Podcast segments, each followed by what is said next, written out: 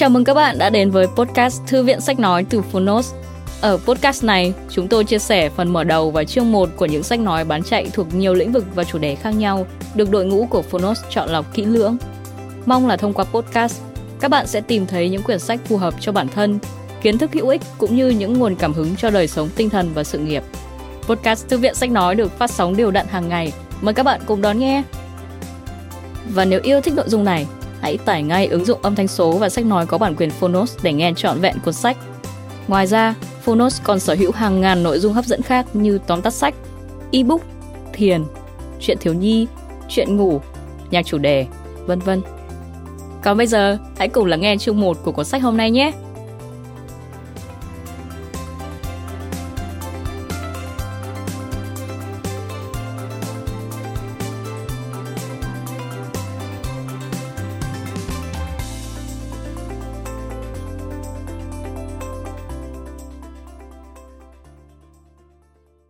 Bạn đang nghe từ Fonos. Tâm lý học hài hước, khoa học về những điều kỳ quặc trong cuộc sống thường ngày. Tác giả Richard Wiseman, người dịch Vũ Thanh Nhàn. Độc quyền tại Fonos. Phiên bản sách nói được chuyển thể từ sách in theo hợp tác bản quyền giữa Fonos với công ty cổ phần sách Thái Hà.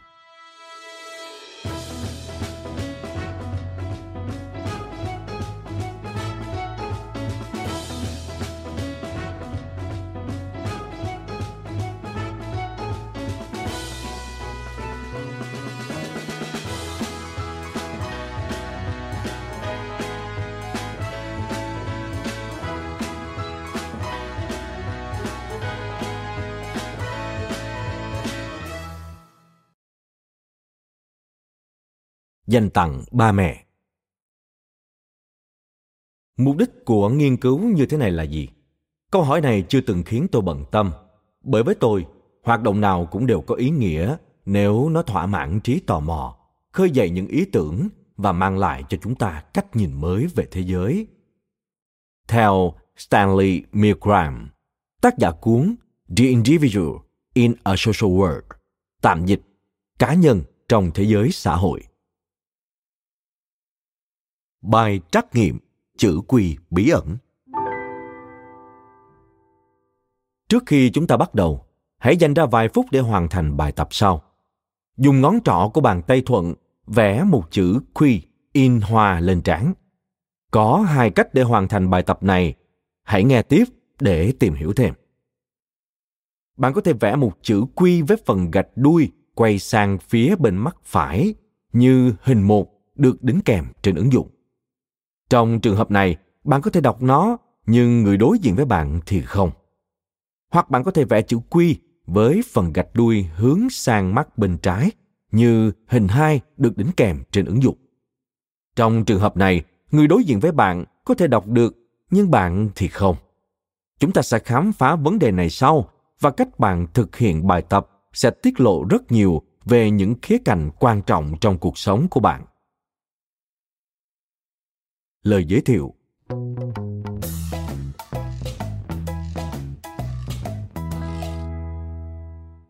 Khoa học về những điều dị thường là gì? Tại sao nó quan trọng?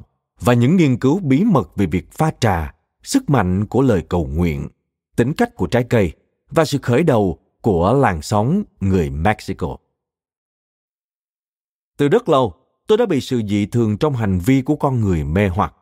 Khi còn là sinh viên ngành tâm lý học, tôi từng ngồi hàng giờ ở nhà ga London King Cross để quan sát mọi người chờ gặp bạn đời của họ xuống tàu. Khoảnh khắc họ ôm ghì lấy nhau, tôi tiến đến, bấm đồng hồ bấm giờ được giấu trong túi áo khoác và hỏi họ: "Xin lỗi, bạn có phiền không nếu tham gia vào một thí nghiệm tâm lý học?" Bao nhiêu giây trôi qua kể từ khi tôi nói từ "xin lỗi". Kết quả tôi nhận được đã tiết lộ rằng mọi người đa phần đánh giá sai về quãng thời gian khi họ đang yêu, hoặc như Einstein từng nói, ngồi bên một người phụ nữ đẹp thì 1 giờ chỉ như 1 phút, còn ngồi trên đống than nóng trong 1 phút thì tựa như cả 1 giờ. Đó là tính tương đối. Tôi rất quan tâm đến những khía cạnh bất thường của tâm lý học.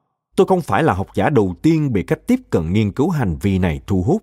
Mỗi thế hệ các nhà khoa học lại có một vài nhà nghiên cứu tập trung vào những điều kỳ lạ và bất thường. Nhà khoa học thời nữ hoàng Victoria, Francis Galton, có thể được xem là cha đẻ của cách tiếp cận này, và ông đã dành gần trọn cuộc đời để nghiên cứu về việc những chủ đề kỳ lạ. Ông đã quyết định một cách khách quan về việc những bài giảng của các đồng nghiệp có tẻ nhạt không, bằng cách bí mật đo mức độ bồn chồn của người nghe. Ông cũng tạo ra bản đồ sắc đẹp của nước Anh bằng cách đi dọc các con phố lớn với một chiếc máy đo trong túi và bí mật ghi lại xem liệu những người đi qua ông có vẻ ngoài đẹp, bình thường hay xấu. London được xếp loại đẹp nhất, còn Aberdeen là xấu nhất. Nghiên cứu của Galton về tác dụng của những lời cầu nguyện còn gây nhiều tranh cãi nhiều hơn. Ông đưa ra một giả thuyết rằng nếu một lời cầu nguyện thực sự có tác dụng, thì những tu sĩ, những người rõ ràng là cầu nguyện lâu hơn và thường xuyên hơn mọi người, hẳn sẽ sống lâu hơn những người khác. Nhưng những phân tích sâu rộng của ông về hàng trăm tiểu sử đã cho thấy các tu sĩ có xu hướng chết trước các luật sư và bác sĩ. Vì vậy, Galton đã nghi ngờ sức mạnh của lời cầu nguyện. Thậm chí, việc pha trà cũng thu hút sự chú ý của ông khi ông dành nhiều tháng để tìm ra kỹ thuật pha trà tuyệt hảo. Việc tạo ra được một nhiệt kế đặc biệt cho phép ông luôn kiểm soát được nhiệt độ của nước trong tách trà. Sau khi kiểm tra khắt khe, Galton kết luận: trà nở đều, vị bốc đủ, không bị đắng hay nhạt khi nước trong ấm trà duy trì ở nhiệt độ 82 đến 87 độ C, ngập lá trà trong 8 phút. Hài lòng với nghiên cứu, Galton tự hào tuyên bố không hề có bí ẩn nào trong việc pha trà cả. Nhìn bề ngoài, những nghiên cứu của Galton về sự tẻ nhạt, sắc đẹp, lời cầu nguyện và pha trà có vẻ như chỉ là những thứ tầm phào, nhưng thực chất chúng đều là những ví dụ tuyệt vời và đầu tiên của phương pháp nghiên cứu hành vi con người mà tôi đã gán cho cái tên khoa học nghiên cứu về những điều dị thường. Nói một cách đơn giản, khoa học nghiên cứu về những điều dị thường sử dụng các phương pháp khoa học để nghiên cứu những khía cạnh kỳ lạ của cuộc sống thường ngày. Trong ngành tâm lý học, phương pháp này đã được một nhóm nhỏ các nhà nghiên cứu sử dụng từ hơn 100 năm trước, nhưng nó chưa bao giờ được các ngành khoa học xã hội chính thức công nhận. Những nhà nghiên cứu này đã tiếp bước Galton và quyết tâm khám phá những vấn đề mà các nhà khoa học dòng chính thống còn e dè. Các nhà khoa học đã: thứ nhất, thử nghiệm xem cần bao nhiêu người để bắt đầu một xóm người Mexico trong một sân vận động. Xóm người Mexico, đây là một hiệu ứng bắt nguồn từ người Mexico. Từng người một đứng dậy, giơ tay và hô to, tạo thành một lượng người đông đúc đứng dậy mà nhìn từ xa thì giống như một làn sóng. Thứ hai, lập biểu đồ những giới hạn trên của bộ nhớ hình ảnh trực quan bằng cách để mọi người cố gắng nhớ chính xác 10.000 bức ảnh. Thứ ba, xác định những đặc trưng tính cách của trái cây. Chanh được xem là khó ưa, hành là ngớ ngẩn và nấm là những kẻ bon chen. Thứ tư, bí mật đếm số người đội mũ lưỡi trai, quay mũ sang phải hoặc đội ngược đằng sau ra đằng trước. Thứ năm, đứng ngoài siêu thị với một hộp từ thiện để xem những kiểu đề nghị ủng hộ khác nhau tác động đến số tiền được ủng hộ như thế nào. Câu nói đơn giản, xin hãy giúp dù chỉ một xu, gần như làm tăng gấp đôi số tiền ủng hộ. Và thứ sáu, khám phá ra rằng kích thước bức vẽ ông già Noel của trẻ em to hơn khi đến gần ngày Giáng sinh và nhỏ dần vào tháng 1. Hơn 20 năm qua, tôi đã tiến hành những nghiên cứu kỳ lạ tương tự về hành vi của con người. Tôi đã nghiên cứu những dấu hiệu tiết lộ một người nói dối. Tôi đã khám phá xem tính cách con người được hình thành bởi tháng sinh như thế nào. Tôi đã vén bức màn khoa học bí mật đằng sau việc hẹn hò tốc độ và quảng bá hình ảnh cá nhân, và nghiên cứu xem óc hài hước của một người tiết lộ điều gì về những hoạt động nội tâm của họ. Công trình nghiên cứu này bao gồm cả việc bí mật theo dõi mọi người khi họ đi làm hàng ngày, tiến hành những nghiên cứu đặc biệt ở các triển lãm nghệ thuật và các buổi hòa nhạc, và thậm chí là ở cả những lễ cầu hôn được dàn dựng ở những tòa nhà được cho là bị ma ám. Những nghiên cứu này thu hút hàng nghìn người trên thế giới tham gia. Cuốn sách này trình bày chi tiết về những cuộc mạo hiểm và thí nghiệm của tôi, đồng thời bày tỏ lòng tôn kính với nghiên cứu đặc biệt được một nhóm nhỏ các nhà nghiên cứu tận tâm tiến hành. Những người đã giữ cho lá cờ dị thường luôn tung bay suốt hơn một thế kỷ qua. Mỗi chương hé lộ một mảng tâm lý học bí mật nằm dưới những khía cạnh khác nhau trong cuộc sống của chúng ta, từ sự lừa dối cho đến việc ra quyết định, từ tính ích kỷ cho đến sự mê tín. Trong quá trình này, chúng ta sẽ bắt gặp một vài mảnh ghép ưa thích về sự kỳ lạ nhưng hấp dẫn. Những thí nghiệm bao gồm, chẳng hạn như việc đột ngột dừng xe tại cột đèn giao thông và đo âm lượng còi xe sau đó, nghiên cứu tại sao lại có tỷ lệ không cân đối của những nhà sinh học biển được gọi là bác sĩ cá, tức Dr. Fish, bí mật phân tích những kiểu người lấy hơn 10 mặt hàng thông qua đường gửi chuyển phát nhanh ở siêu thị, đề nghị mọi người chém đầu chuột sống bằng dao làm bếp, khám phá xem liệu tỷ lệ tự tử có liên quan đến lượng nhạc đồng quê được phát trên đài quốc gia không, và chứng minh vượt xa tất cả những nghi ngờ có cơ sở rằng thứ Sáu ngày 13 là không tốt cho sức khỏe của bạn. Phần chính của nghiên cứu mà bạn sẽ đọc hoặc nghe thấy trong cuốn sách này cho đến giờ vẫn bị các tạp chí nghiên cứu che giấu. Đây là công trình khoa học quan trọng và nó mang những hàm ý quan trọng đối với cách sống và cấu trúc xã hội của chúng ta. Tuy nhiên, không giống như phần lớn nghiên cứu tâm lý học, những nghiên cứu này có điều gì đó kỳ lạ. Một vài nghiên cứu sử dụng các phương pháp thông thường để nghiên cứu những chủ đề lạ thường, trong khi những nghiên cứu khác sử dụng những phương pháp lạ thường để nghiên cứu những chủ đề phổ biến. Tất cả những nghiên cứu đó là kết quả của các nhà khoa học nghiên cứu hành vi kỳ lạ. Hãy để khoa học nghiên cứu về những điều dị thường bắt đầu. Chương 1. Ngày sinh thực sự cho biết điều gì về bạn? Ngành khoa học mới của tâm lý học thời gian.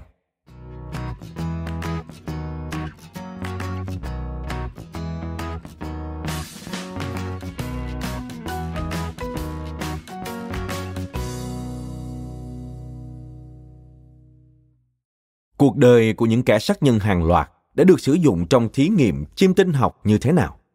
Bạn sinh ra có thực sự may mắn hay không? Tại sao người giàu và người nổi tiếng lại nói dối về ngày sinh của họ? Và một số người chết để tiết kiệm tiền thuế ra sao? Xin nói thêm, tâm lý học thời gian. Đây là ngành nghiên cứu về sự thay đổi đồng hồ sinh học của mỗi cá nhân có thể ảnh hưởng đến khả năng và hiệu quả công việc của mỗi người như thế nào. Trở lại nội dung chính.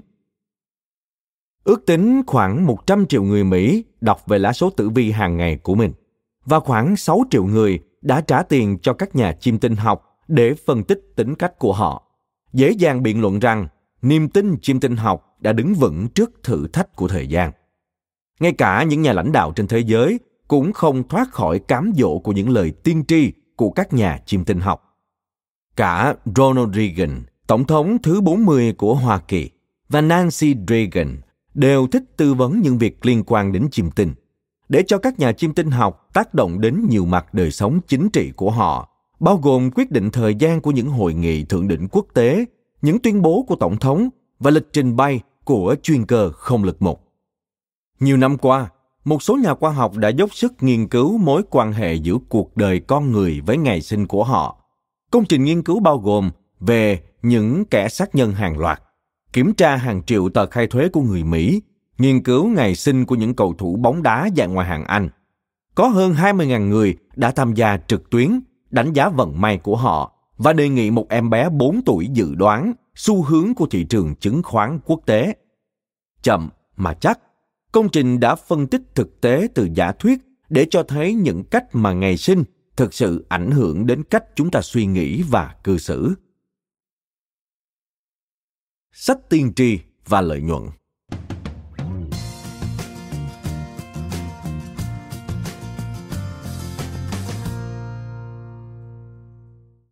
Hiệp hội vì sự phát triển của khoa học Anh, viết tắt BAAS, được nhà khoa học xuất chúng người Scotland David Brewster thành lập năm 1831.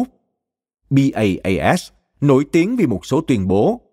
Thuật ngữ khủng long, tức dinosaur, được sử dụng lần đầu tiên trong một phiên họp của Hiệp hội vào năm 1841. Và tại cuộc họp thường niên năm 1860, nhà vật lý học Oliver Lodge đã giới thiệu một trong những mẫu thử nghiệm đầu tiên về truyền dẫn không dây trước công chúng. Cũng vào năm 1860, Hiệp hội đã tổ chức một cuộc tranh luận công khai về sự tiến hóa giữa nhà sinh vật học T.H. Huxley và giám mục giáo phận Oxford Samuel Wilberforce, biệt danh là Sam Xà Phòng, vì tính hay thay đổi của ông trong những cuộc tranh luận của giáo hội. Có lời đồn đại rằng, trong cuộc tranh luận đó, Wilberforce đã quay sang hỏi Huxley liệu có phải ông nội hay bà nội của ngài có nguồn gốc từ loài khỉ hay không? Huxley bình thản quay sang nói nhỏ với một đồng nghiệp: Chúa đã trao ông ấy vào tay tôi rồi. Trước khi đứng lên phát biểu trước công chúng rằng ông thà là hậu duệ của một con khỉ còn hơn là của một giám mục. Mỗi năm, BAAS tổ chức một buổi lễ kỷ niệm khoa học quốc gia kéo dài một tuần. Và năm 2001, họ mời tôi tiến hành một thí nghiệm như một phần của chương trình. Sau khi nhận lời mời, tôi tình cờ biết đến một bài viết trên một tờ báo mô tả những xu hướng mới nhất trong chiêm tinh tài chính. Theo bài báo, một số nhà tiên tri tuyên bố rằng ngày thành lập công ty có thể ảnh hưởng đến hiệu quả tài chính trong tương lai của công ty đó. Nếu đúng, thì điều này có ý nghĩa rất lớn đối với các nhà đầu tư trên thế giới. Và vì vậy, tôi quyết định tìm hiểu xem liệu hoạt động siêu linh có thực sự tiên đoán được doanh thu sau thuế hay không. Thí nghiệm này đã thu hút 3 người tham gia: một nhà chiêm tinh tài chính, một nhà phân tích giàu kinh nghiệm của thành phố và một đứa trẻ. Lúc bắt đầu thử nghiệm, chúng tôi đã đưa cho mỗi người tham gia khoảng 5.000 bảng Anh và đề nghị họ đầu tư số tiền đó vào nơi họ nghĩ là tốt nhất trên thị trường chứng khoán. Sau khóa học một tuần, chúng tôi theo dõi sự lựa chọn của họ. Ai sẽ có sự đầu tư khôn ngoan nhất? Việc tìm được các nhà chiêm tinh tham gia vào những nghiên cứu kiểu này là rất khó. Đa phần họ không muốn đưa những lời khẳng định của mình vào thử nghiệm, và những người bị thu hút thì lại hiếm khi đồng ý với những điều kiện kèm theo trong một thí nghiệm khoa học. Tuy nhiên, sau hàng tá cuộc điện thoại, chúng tôi đã tìm được một nhà chiêm tinh tài chính chuyên nghiệp. Người nghĩ rằng dự án có vẻ thú vị và đồng ý tham gia thử thách. 2 người tham gia thí nghiệm còn lại dễ tìm hơn. Một cuộc tìm kiếm nhanh trên Internet và vài cuộc điện thoại đã đưa đến một nhà phân tích giàu kinh nghiệm của thành phố. Người cũng rất sẵn sàng chấp nhận thử thách. Cuối cùng, bạn của một người bạn nói rằng họ đã hỏi con gái họ xem liệu cô bé có muốn là người tham gia thứ 3 và cũng là người cuối cùng không.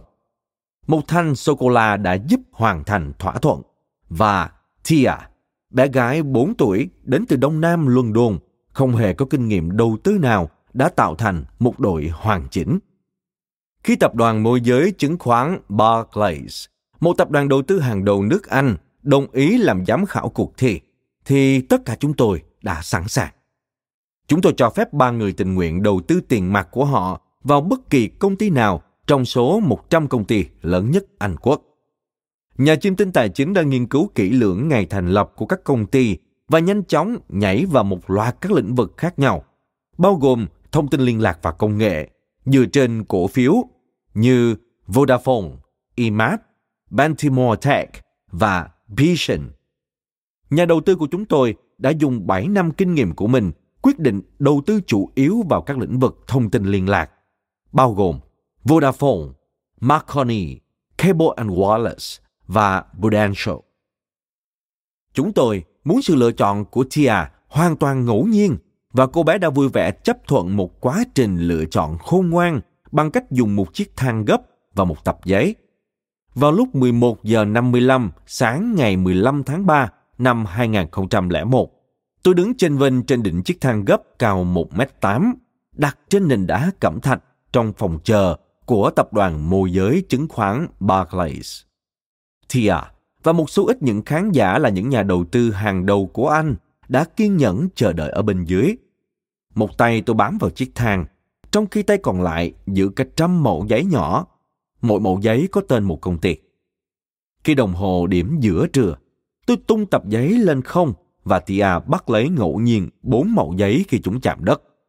Cô bé cẩn thận cầm lấy 4 mẩu giấy đưa cho mẹ và bà thông báo con gái bà sẽ đầu tư vào một ngân hàng thương mại lớn, ngân hàng Scotland. Tập đoàn với những nhãn hiệu đồ uống nổi tiếng là Diageo, tập đoàn dịch vụ tài chính Old Mutual và chuỗi siêu thị hàng đầu Sainsbury. Những người theo dõi vỗ tay và Tia đã cúi chào nhóm khán giả ít ỏi nhưng đáng kính của cô bé. Để công bằng nhất, chúng tôi đã cho phép những người tham gia thay đổi những khoản đầu tư của họ vài ngày trong thí nghiệm dài cả tuần của chúng tôi. Nhà chiêm tinh tài chính một lần nữa hỏi ý trời và thay đổi 3 lựa chọn.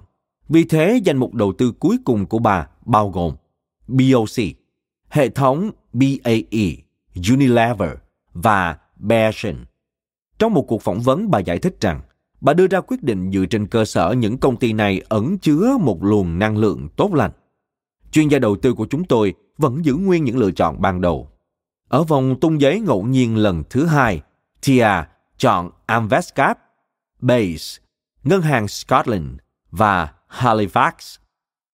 Đến cuối tuần, chúng tôi tập trung tại tập đoàn môi giới chứng khoán Barclays và kiểm tra kết quả. Đó thực sự là một tuần cực kỳ hỗn loạn của thị trường chứng khoán khi nhiều công ty hàng đầu thế giới bị sụt giảm giá trị tới hàng tỷ bảng Anh. Thật kỳ lạ, không có chuyên gia nào của chúng tôi nhìn thấy được sự sụp đổ sắp diễn ra. Theo xu hướng sụp đổ này, cả 3 người tham gia thử nghiệm của chúng tôi đều bị thua lỗ.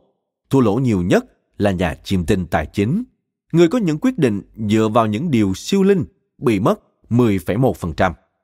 Chuyên gia đầu tư đứng thứ 2 với khoản thua lỗ là 7,1% và người thua lỗ ít nhất là Tia, chỉ với 4,6%. Nhà đầu tư của chúng tôi đã không thể hiện rõ kiểu lạc quan phổ biến gắn liền với hoạt động thương mại của thành phố. Ông nói với các phóng viên rằng ông dám chắc mình sẽ đứng cuối cùng và nghĩ rằng Tia sẽ thành công nhất. Nhà chiêm tinh thì quay sang dùng những điều siêu linh để giải thích cho thất bại của mình. Lưu ý rằng nếu bà đã biết trước Tia thuộc cung cự giải thì bà sẽ không thi với cô bé. Tia đã rất khiêm tốn khi nói về chiến thắng của mình. Cô bé không thể giải thích được cách mà cô chiến thắng và cô bé còn chẳng hề học khoa học ở trường mẫu giáo. Tờ The Sun khá ấn tượng với thành công của Tia và dành hẳn một trang đăng tiểu sử sơ lược của cô bé trong mục tài chính, bao gồm 3 lời khuyên hàng đầu của cô bé dành cho những người muốn chơi hết mình trong những thị trường này. Tiền bạc không phải là tất cả, mà là đồ ngọt. Đi ngủ sớm và hãy theo dõi sự phát triển của thị trường trong những món đồ chơi của trẻ em. Chương trình buổi tối với Jay Leno, tức The Tonight Show with Jay Leno, bày tỏ mong muốn mời Tia tham dự chương trình. Và tôi ngờ rằng cô bé là khách mời duy nhất từ chối lời mời vì đóng bài tập về nhà. Một tuần không phải là khoảng thời gian dài trong giới tài chính, vì vậy chúng tôi quyết định tiếp tục thí nghiệm trong một năm. Đó là 12 tháng đầy khó khăn khi thị trường toàn cầu sụt giảm 16%. Tuy nhiên, gần một năm từ khi bắt đầu thí nghiệm đầu tiên, chúng tôi đã đề nghị tập đoàn môi giới chứng khoán Barclays đánh giá lại giá trị của 3 danh mục đầu tư. Trong thời gian này, sự khác biệt thậm chí còn ấn tượng hơn. Nhà đầu tư của chúng tôi đã mất 46,2% vốn đầu tư ban đầu. Nhà chiêm tinh tài chính thì khá khẩm hơn, nhưng vẫn mất 6,2%. Một lần nữa, Tia lại dẫn đầu. Mặc dù thị trường đang sụt giảm, nhưng cô bé vẫn thu về 5,8% lợi nhuận. Tôi không hề ngạc nhiên về việc những dự đoán của các chuyên gia của chúng tôi kém ấn tượng hơn. Đây không phải lần đầu tiên kinh nghiệm của những nhà phân tích tài chính thành phố đưa ra không hiệu quả. Trong một nghiên cứu tương tự tại Thụy Điển, tờ báo quốc gia đã trao cho 5 nhà đầu tư có kinh nghiệm, mỗi người $1,250 và một con tinh tinh có tên là Ola. Ola đưa ra lựa chọn bằng cách ném phi tiêu vào tên của những công ty được niêm yết trên sàn chứng khoán Stockholm. Sau một tháng, tờ báo so sánh lợi nhuận và thua lỗ của từng người tham gia. Ola đã vượt trội so với các chuyên gia tài chính. Tương tự, tờ Wall Street Journal thường xuyên đề nghị 4 nhà đầu tư chọn một cổ phiếu, sau đó ngẫu nhiên lựa chọn 4 cổ phiếu khác bằng cách sử dụng kỹ thuật phi tiêu của Ola. Sau 6 tháng, tờ báo so sánh lợi nhuận của mỗi cổ phiếu được các chuyên gia lựa chọn với danh mục được chọn bằng phi tiêu. Những cổ phiếu được chọn bằng cách ném phi tiêu thành công hơn và hầu hết luôn đánh bại ít nhất một cổ phiếu của các chuyên gia.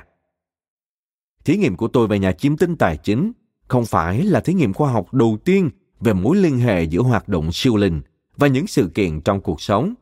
Công trình tương tự đã kéo dài hàng thập kỷ và bao gồm hàng loạt thí nghiệm lạ thường, bao gồm cả công trình được một trong những nhà tâm lý học có nhiều nghiên cứu nhất nước Anh tiến hành. Những lời chiêm tinh.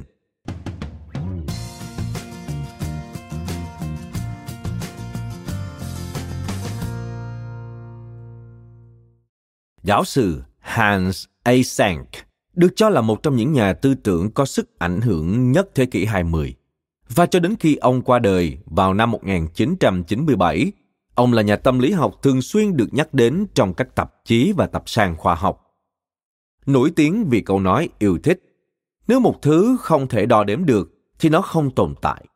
Eysenck đã dành phần lớn sự nghiệp để định lượng những khía cạnh của tâm lý con người, bao gồm thi ca, hành vi tình dục, óc hài hước và tài năng xuất chúng, mà nhiều người tin rằng vượt ra khỏi sự nắm bắt của khoa học.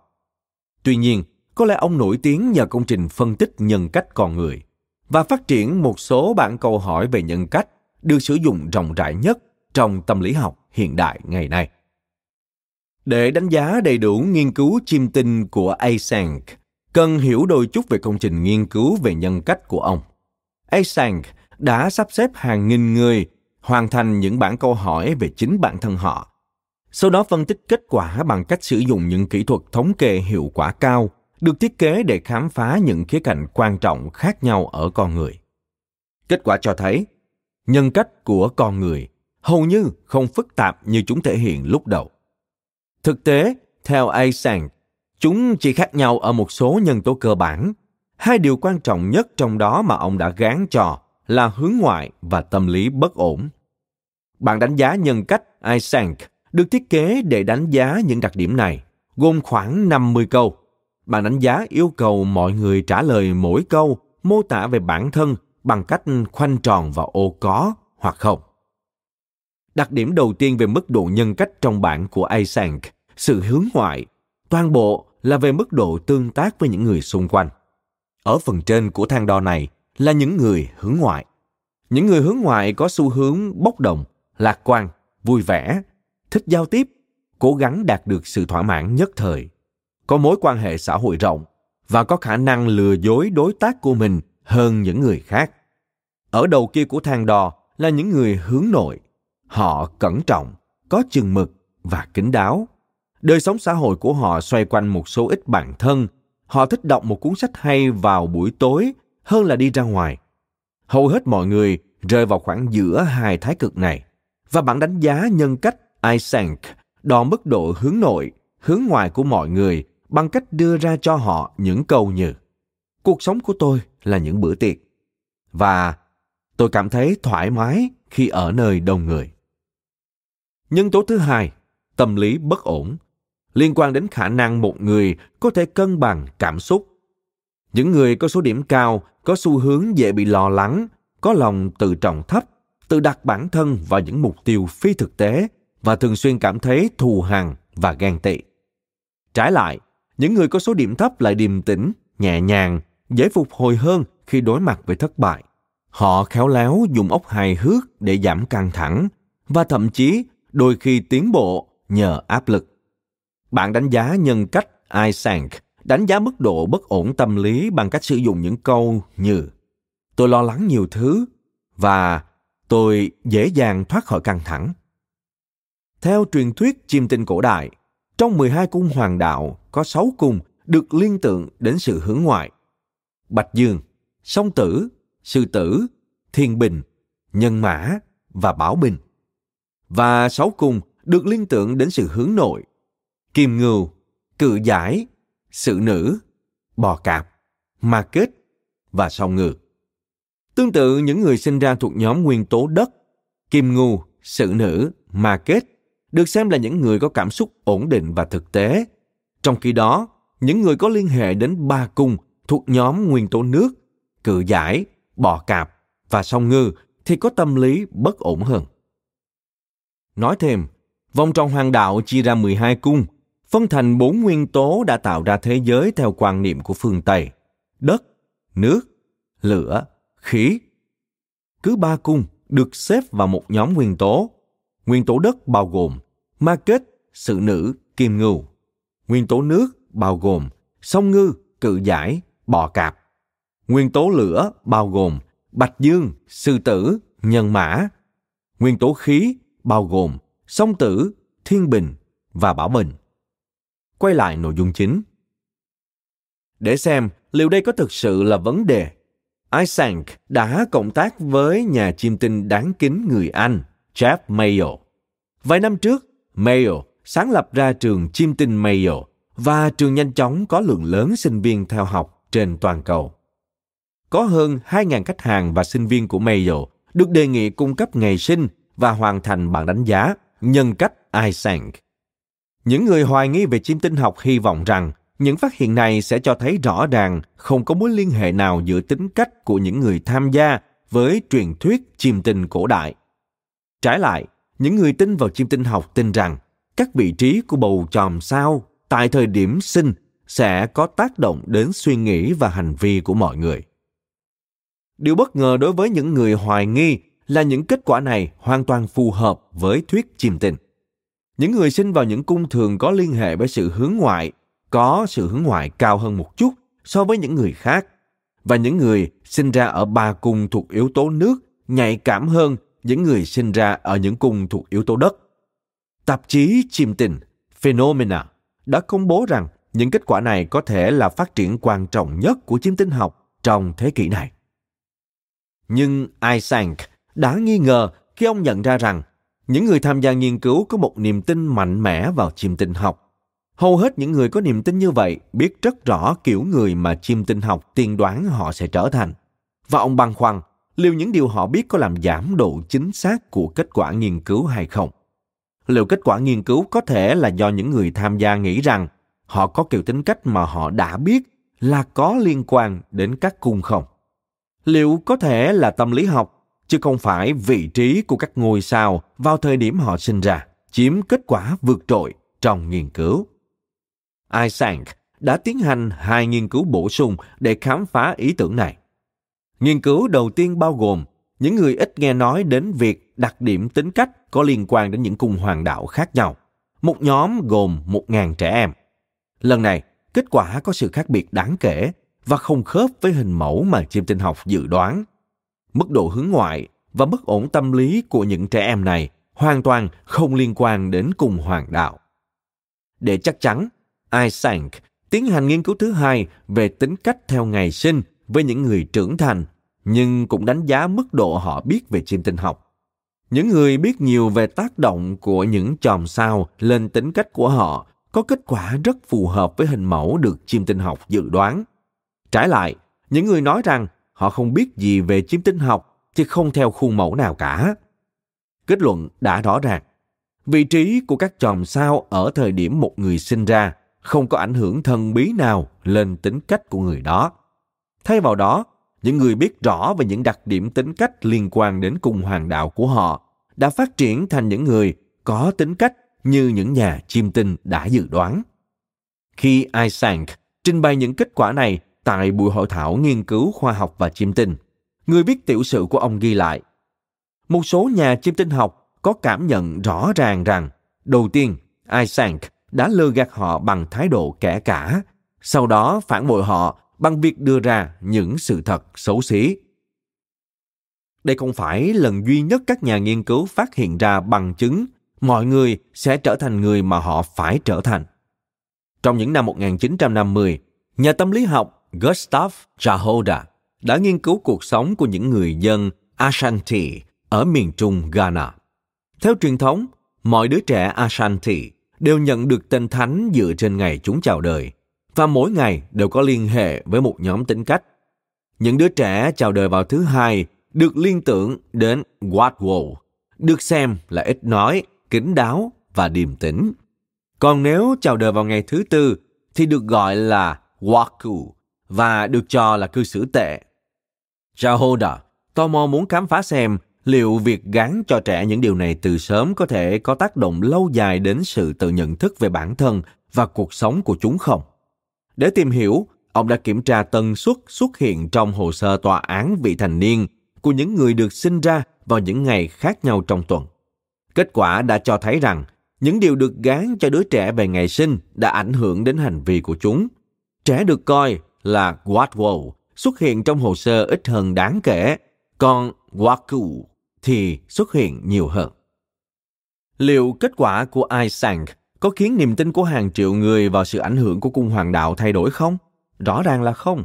Thay vào đó, nhiều người tin vào chiêm tinh học cho rằng các cung hoàng đạo cung cấp một nhận định chung chung về tính cách của một người, và độ chính xác thực sự chỉ có thể có được bằng cách nghiên cứu kỹ thời điểm mà một người chào đời.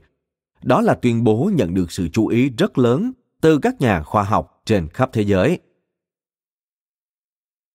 Những người sinh cùng giờ và anh hề Bogle.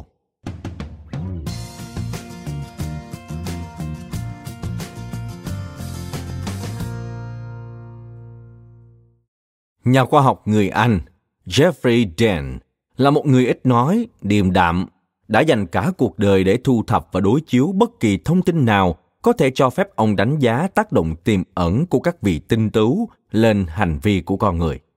Ông là một trong số ít những nhà khoa học trên thế giới từng kiếm sống bằng công việc của một nhà chiêm tinh chuyên nghiệp. Vào năm 2000, tôi được mời đến nói chuyện tại một buổi hội thảo quốc tế ở Australia và vui mừng phát hiện ra rằng Geoffrey cũng ở đó. Trong buổi nói chuyện, Geoffrey đã mô tả dự án lớn nhất và gần đây nhất của ông, một nghiên cứu ông gọi là nghiên cứu đáng tin cậy của chiêm tinh học. Giống như rất nhiều ý tưởng hay ho khác, ý tưởng này rất đơn giản. Theo như tuyên bố của các nhà chiêm tinh học, vị trí của các hành tinh ở thời điểm một người sinh ra sẽ dự đoán tính cách của họ và những sự kiện chính trong cuộc đời. Nếu đúng như vậy, thì những người sinh ra vào cùng một thời điểm ở cùng một nơi hẳn sẽ giống hệt nhau. Trong thực tế, như Geoffrey đã ghi lại, họ là những người sinh cùng giờ. Có một số bằng chứng là những giai thoại chứng minh cho ý kiến này.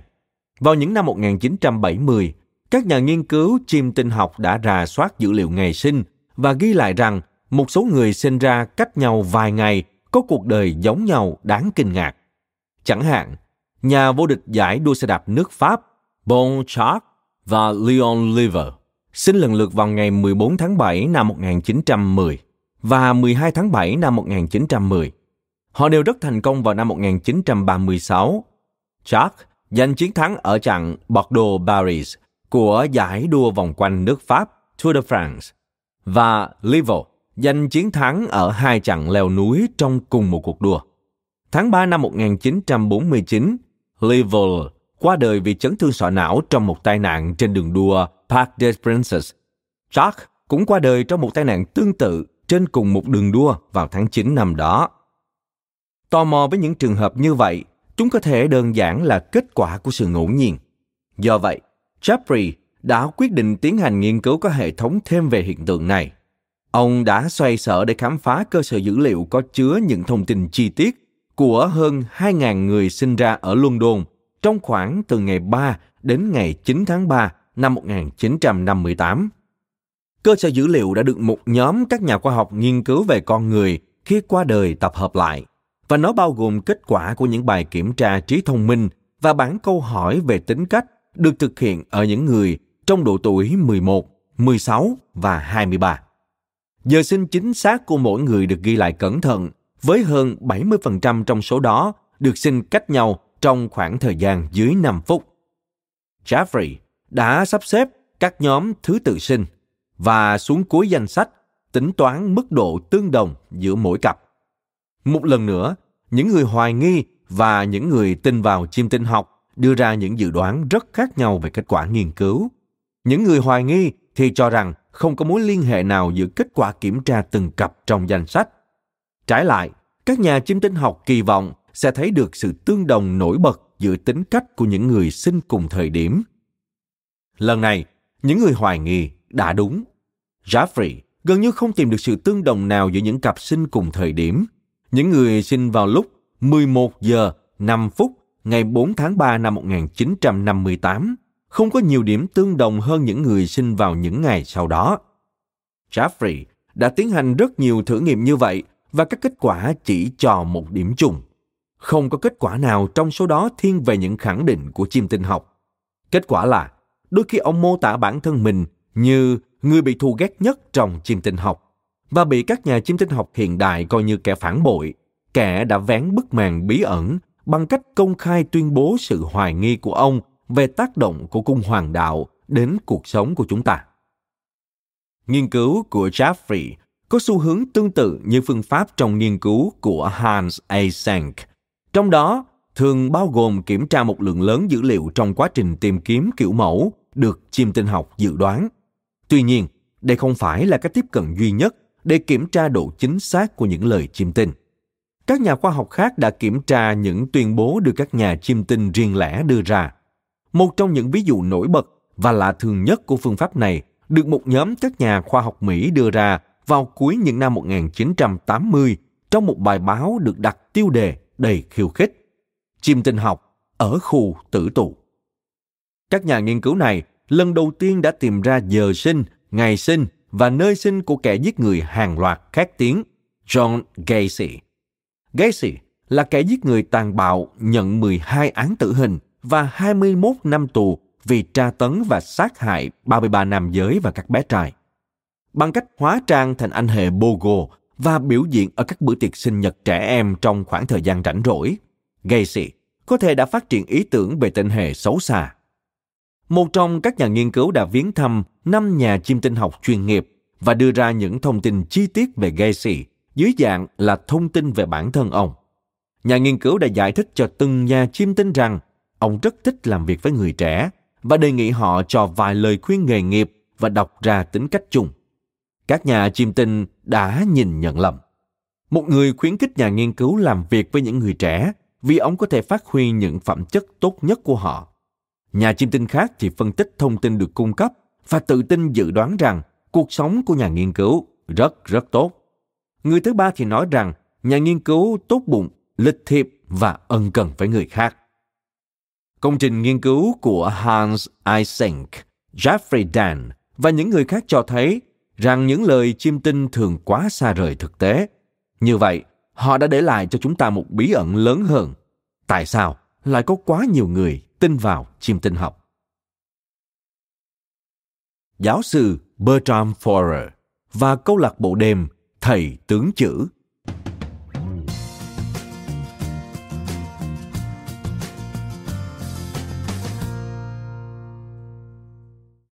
Cuối những năm 1940, giáo sư Bertram Forer bận rộn với việc nghĩ ra những phương pháp mới để đánh giá tính cách. Một buổi tối, Forer đến một câu lạc bộ đêm và được một thầy tướng chữ tiếp cận và đề nghị đoán tính cách của ông dựa trên chữ viết tay. Forer từ chối lời đề nghị, nhưng cơ hội gặp gỡ đó đã khiến ông muốn khám phá xem tại sao nhiều người lại bị ấn tượng với các nhà chiêm tinh học và thầy tướng chữ. Forer có thể tiếp tục với nghiên cứu học thuật bình thường của mình. Tuy nhiên, tính hiếu kỳ trong con người ông rất lớn và ông quyết định tiến hành một thí nghiệm lạ thường. Đó là thí nghiệm đã khiến ông nổi tiếng sau một thời gian dài, công trình nghiên cứu chính của ông về tính cách bị chìm vào quên lãng. Forer sắp xếp cho các sinh viên trong lớp nhập môn tâm lý học của ông hoàn thành bài kiểm tra tính cách. Một tuần sau, mỗi sinh viên được phát một tờ giấy và được cho biết rằng tờ giấy có một đoạn mô tả ngắn về tính cách của họ dựa trên điểm bài kiểm tra. Forer đã đề nghị các sinh viên này kiểm tra tờ mô tả một cách cẩn thận, xác định độ chính xác của đoạn mô tả bằng cách khoanh tròn con số từ 0, tức không chính xác, và 5, có nghĩa rất chính xác, trên tờ giấy. Sau đó, giơ tay lên nếu họ nghĩ bài kiểm tra đã đánh giá đúng tính cách của họ. Hãy quay trở lại thời điểm trước và xem lại thí nghiệm này. Đây là một trong những mô tả đã được phát cho sinh viên trong nghiên cứu của Forer. Hãy đọc hết hoặc nghe hết đoạn văn sau, xem bạn có nghĩ đó là lời mô tả khá chính xác về tính cách của mình hay không. Bạn mong muốn người khác yêu thích và ngưỡng mộ bạn, và bạn vẫn có xu hướng chỉ trích bản thân. Dù bạn có một vài điểm yếu, nhưng nhìn chung, bạn vẫn có thể bù đắp lại.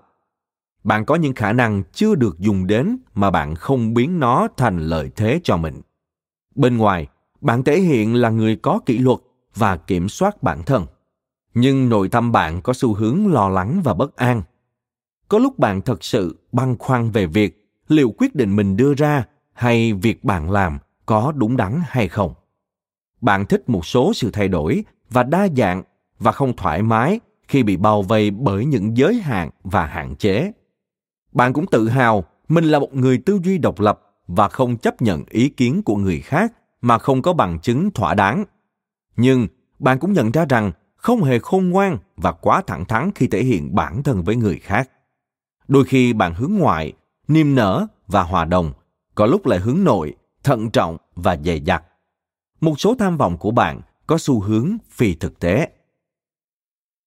Các sinh viên của Forer đã đọc đoạn mô tả, đưa ra đánh giá và lần lượt từng người giơ tay. Một lúc sau, ông rất ngạc nhiên khi thấy hầu như tất cả các sinh viên đều giơ tay. Tại sao Forer lại ngạc nhiên như vậy? Vấn đề là, đôi khi với những thí nghiệm tâm lý học kiểu này, Forer đã không hoàn toàn nói thật với những người tham gia. Đoạn mô tả tính cách mà ông đưa cho họ không dựa trên điểm số bài kiểm tra. Thay vào đó, nó được lấy từ một cuốn sách chiêm tinh ở quầy báo mà ông đã mua vài ngày trước đó. Quan trọng hơn, tất cả các sinh viên đều nhận được cùng một bản mô tả tính cách. Chính là bản mô tả mà bạn đã đọc hoặc nghe vài phút trước. Forer đọc hết cuốn sách chiêm tinh, chọn đâu khoảng 10 hoặc hơn 10 câu từ các mục chiêm tinh và xếp chúng lại với nhau để tạo thành một bản mô tả riêng biệt. Mặc dù tất cả sinh viên đều nhận được cùng một bản mô tả tính cách, nhưng 87% số sinh viên khoanh ở mức đánh giá 4 hoặc 5 cho thấy rằng họ cực kỳ ấn tượng với độ chính xác của những gì họ đã đọc. Đoạn mô tả mà Forer tạo ra trở nên nổi tiếng thế giới và nó được sử dụng trong hàng nghìn nghiên cứu tâm lý học và các chương trình truyền hình. Kết quả của Forer đã làm sáng tỏ bí ẩn khiến ông băn khoăn kể từ lúc tình cờ gặp thầy tướng chữ. Chiêm tinh học và thuật xem tướng chữ không thực sự cần phải chính xác để được coi là chính xác. Thay vào đó, tất cả những gì bạn cần làm là nói cho mọi người một câu rất chung chung về tính cách của họ và bộ não sẽ đánh lừa họ tin rằng lời tiên đoán đó sâu sắc. Ngay sau khi tiến hành nghiên cứu, Forer đã nói với các sinh viên rằng họ nhận được cùng một đoạn mô tả tính cách. Ông đã giải thích rằng bài tập đó là một minh họa cụ thể để chứng minh xu hướng bị ấn tượng mạnh bởi những tuyên bố mơ hồ và chỉ ra những điểm tương đồng giữa sự thể hiện và những hành vi của những kẻ bịp bợm. Rõ ràng, hầu hết sinh viên của Forer không quá khó chịu về việc bị phơi bày ra là anh chàng cả tình. Rất nhiều sinh viên đã dành cho thí nghiệm này vinh dự lớn nhất mà một sinh viên có thể trao, đề nghị Forer sao chép lại bản mô tả tính cách để họ có thể chơi lại trò lừa bịp này với các bạn của họ. Hầu hết các nhà tâm lý học sẽ dừng thí nghiệm tại đó, nhưng Forer đã nghĩ ra một trò lừa cuối cùng để làm bẽ mặt thêm lớp học đầy nhẫn nại của ông. Forer băn khoăn liệu sinh viên của ông có muốn thấy bản thân họ khôn ngoan, dễ hòa nhập và thông minh không? Nếu vậy, liệu việc chấp nhận những thông tin mơ hồ về tính cách của họ có đưa ra thách thức thực sự với khía cạnh này trong nhận thức bản thân của họ hay không? Thêm vào đó, liệu có nhiều người lựa chọn đơn giản là tự phủ nhận rằng họ đã bị đưa vào thí nghiệm, hơn là việc trải qua quá trình tổn thương của việc thấy được bản chất con người họ.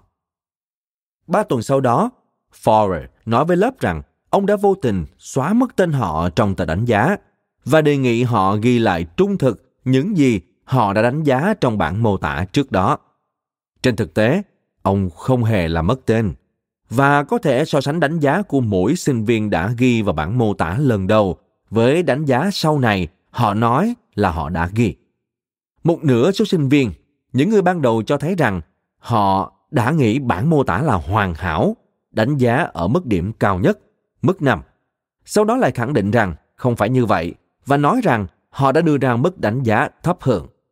Dường như những người cả tin nhất thà tự lừa dối bản thân còn hơn là đối diện với sự cả tin của mình. Nghiên cứu hiệu ứng Phineas Taylor Barnum.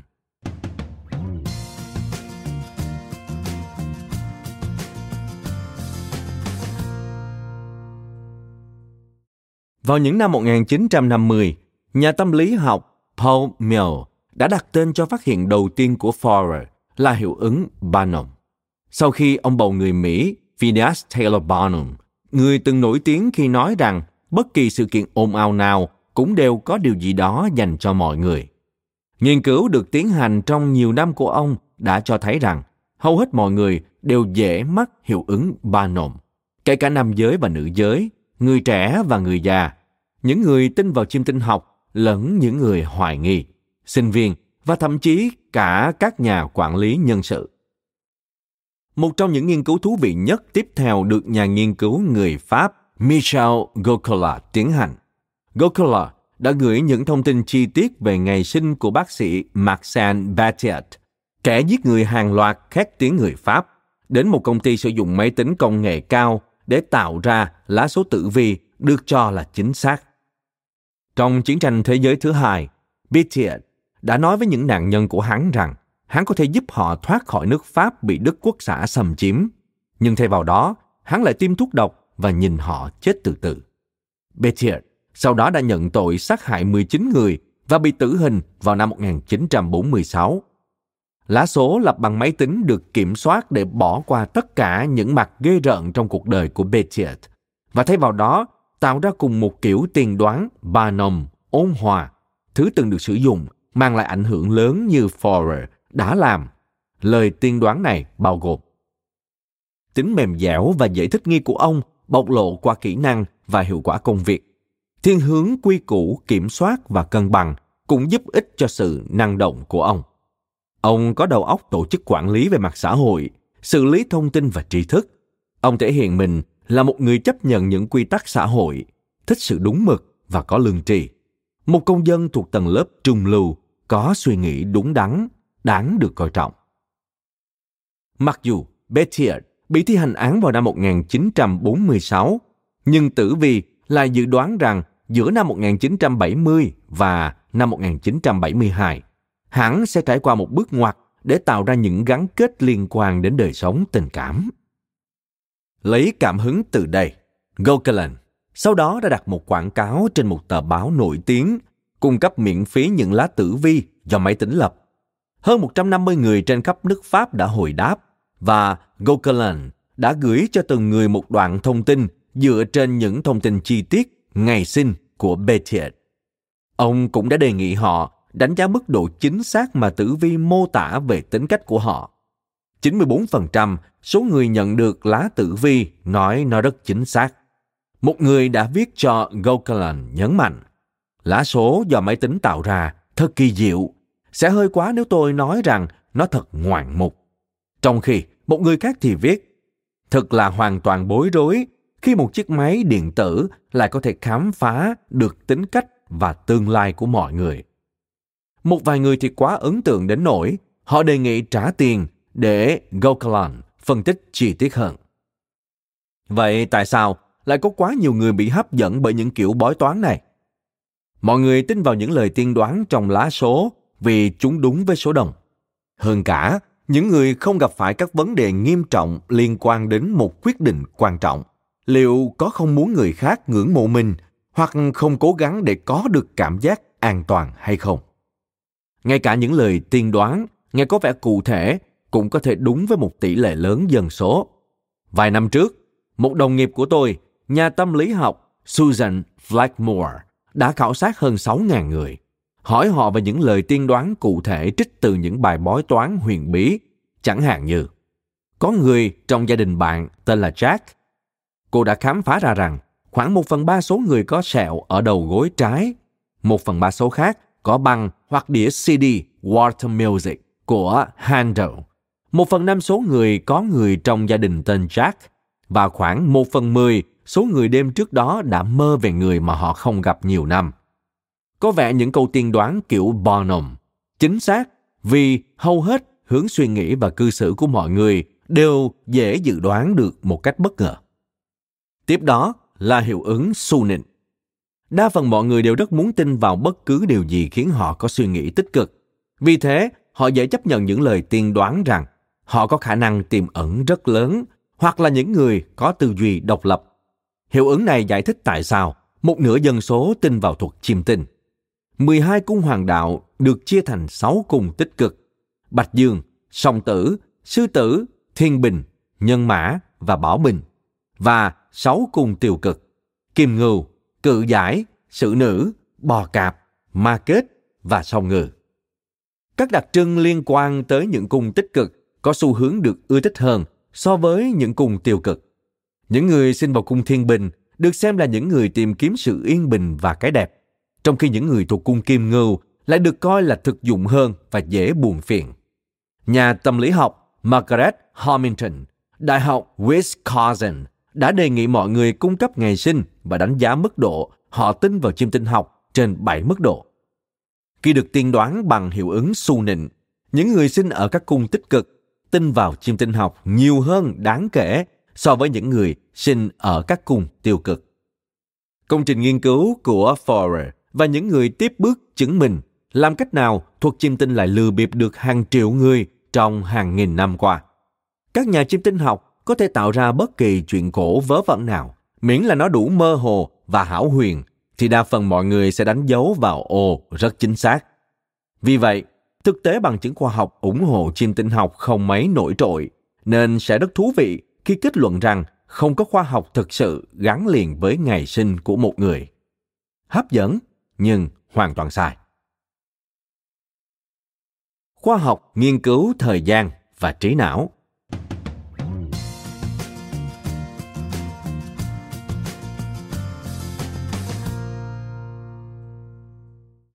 Tâm lý học thời gian là một ngành khoa học khá mới mẻ và mơ hồ, nghiên cứu về mối quan hệ giữa thời gian và trí não.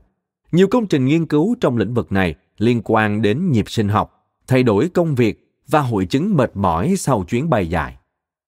Năm 1962, nhà thám hiểm hang động và nhà địa chất học người Pháp Michel Sheffer quyết định dành trọn 2 tháng dưới lòng đất theo dõi sự dịch chuyển của một dòng sông băng xuyên qua một hang động băng dưới lòng đất. Thay vì đơn giản là chỉ ngồi đó đo đạc và chơi không, Sheffer đã tạo ra điều thú vị nhất của việc bị cách ly dưới lòng đất bằng cách tiến hành một thí nghiệm đặc biệt về tâm lý học thời gian. Sheffer quyết định không mang theo vào hang động bất kỳ loại đồng hồ nào và buộc bản thân phải dựa hoàn toàn vào đồng hồ sinh học của cơ thể để quyết định giờ nào thì thức và giờ nào thì ngủ. Mối liên hệ duy nhất của Sheffer với thế giới bên ngoài là chiếc điện thoại được cung cấp một đường truyền trực tiếp đến nhóm các nhà nghiên cứu ở trên mặt đất. Sheffer gọi cho nhóm nghiên cứu bất cứ khi nào ông đi ngủ và tỉnh dậy, và đôi khi trong lúc ông đang thức. Mỗi lần đó, những người tiến hành thí nghiệm trên mặt đất không cho ông biết bất cứ dấu hiệu nào về thời gian thực tế. Bị thiếu ánh sáng mặt trời hơn 60 ngày trong căn lều ni lông nằm cách mặt đất khoảng 115 mét. Những cuộc gọi của Sheffer cho thấy khả năng suy đoán thời gian của ông đã trở nên hoàn toàn sai lệch. Lúc gần kết thúc thí nghiệm, ông gọi điện lên mặt đất và tin chắc rằng mới chỉ 1 giờ trôi qua từ lúc ông gọi điện lần cuối, trong khi thực tế là đã vài giờ. Khi được đưa ra khỏi hang động sau 2 tháng, Sheffer tin chắc rằng thí nghiệm đã kết thúc sớm và mới chỉ diễn ra trong 34 ngày. Thí nghiệm này đã đưa ra một minh họa đáng chú ý của việc ánh sáng ban ngày giúp đồng hồ bên trong cơ thể chúng ta duy trì thời gian chính xác như thế nào. Một công trình nghiên cứu tâm lý học thời gian khác đã nghiên cứu những cách giảm thiểu tác động của tình trạng rối loạn khó chịu và phổ biến nhất mà đồng hồ sinh học của cơ thể ngày nay phải đối mặt: tình trạng rối loạn do lệch múi giờ.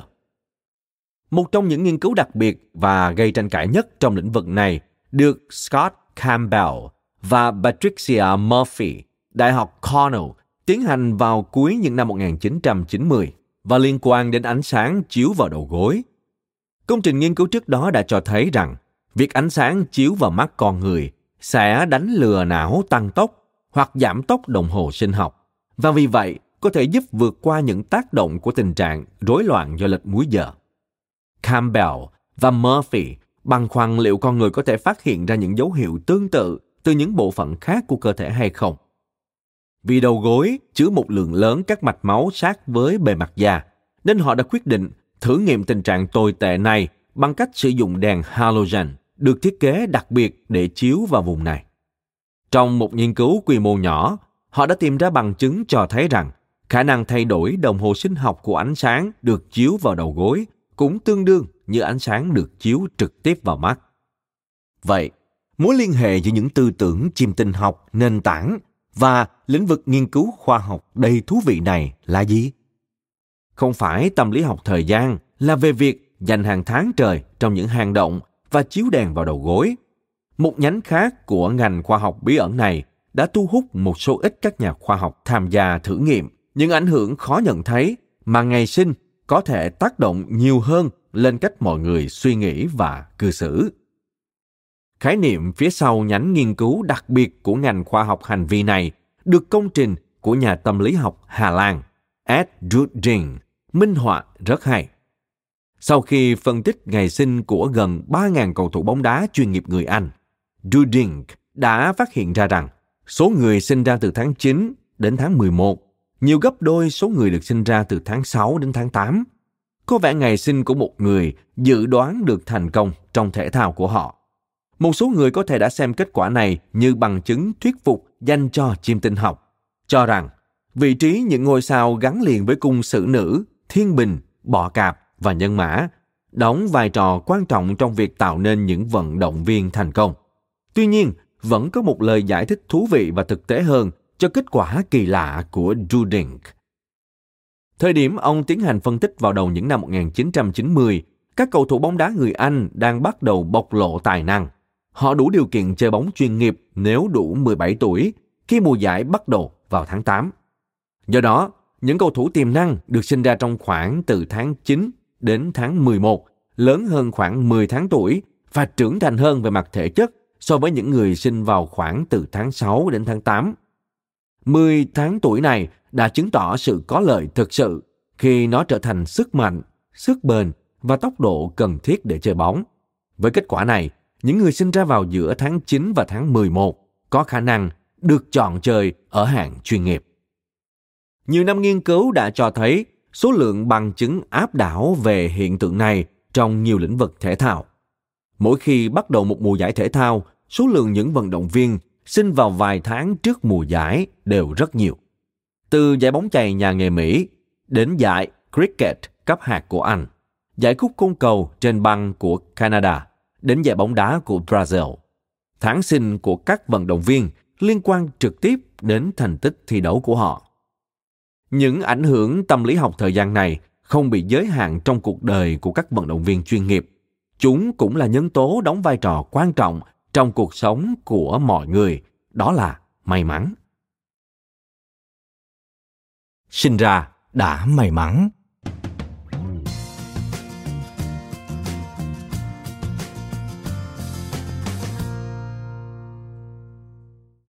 Bạn là người may mắn hay đen đủi? Tại sao một số người dường như luôn gặp may, trong khi những người khác lại hay xui xẻo?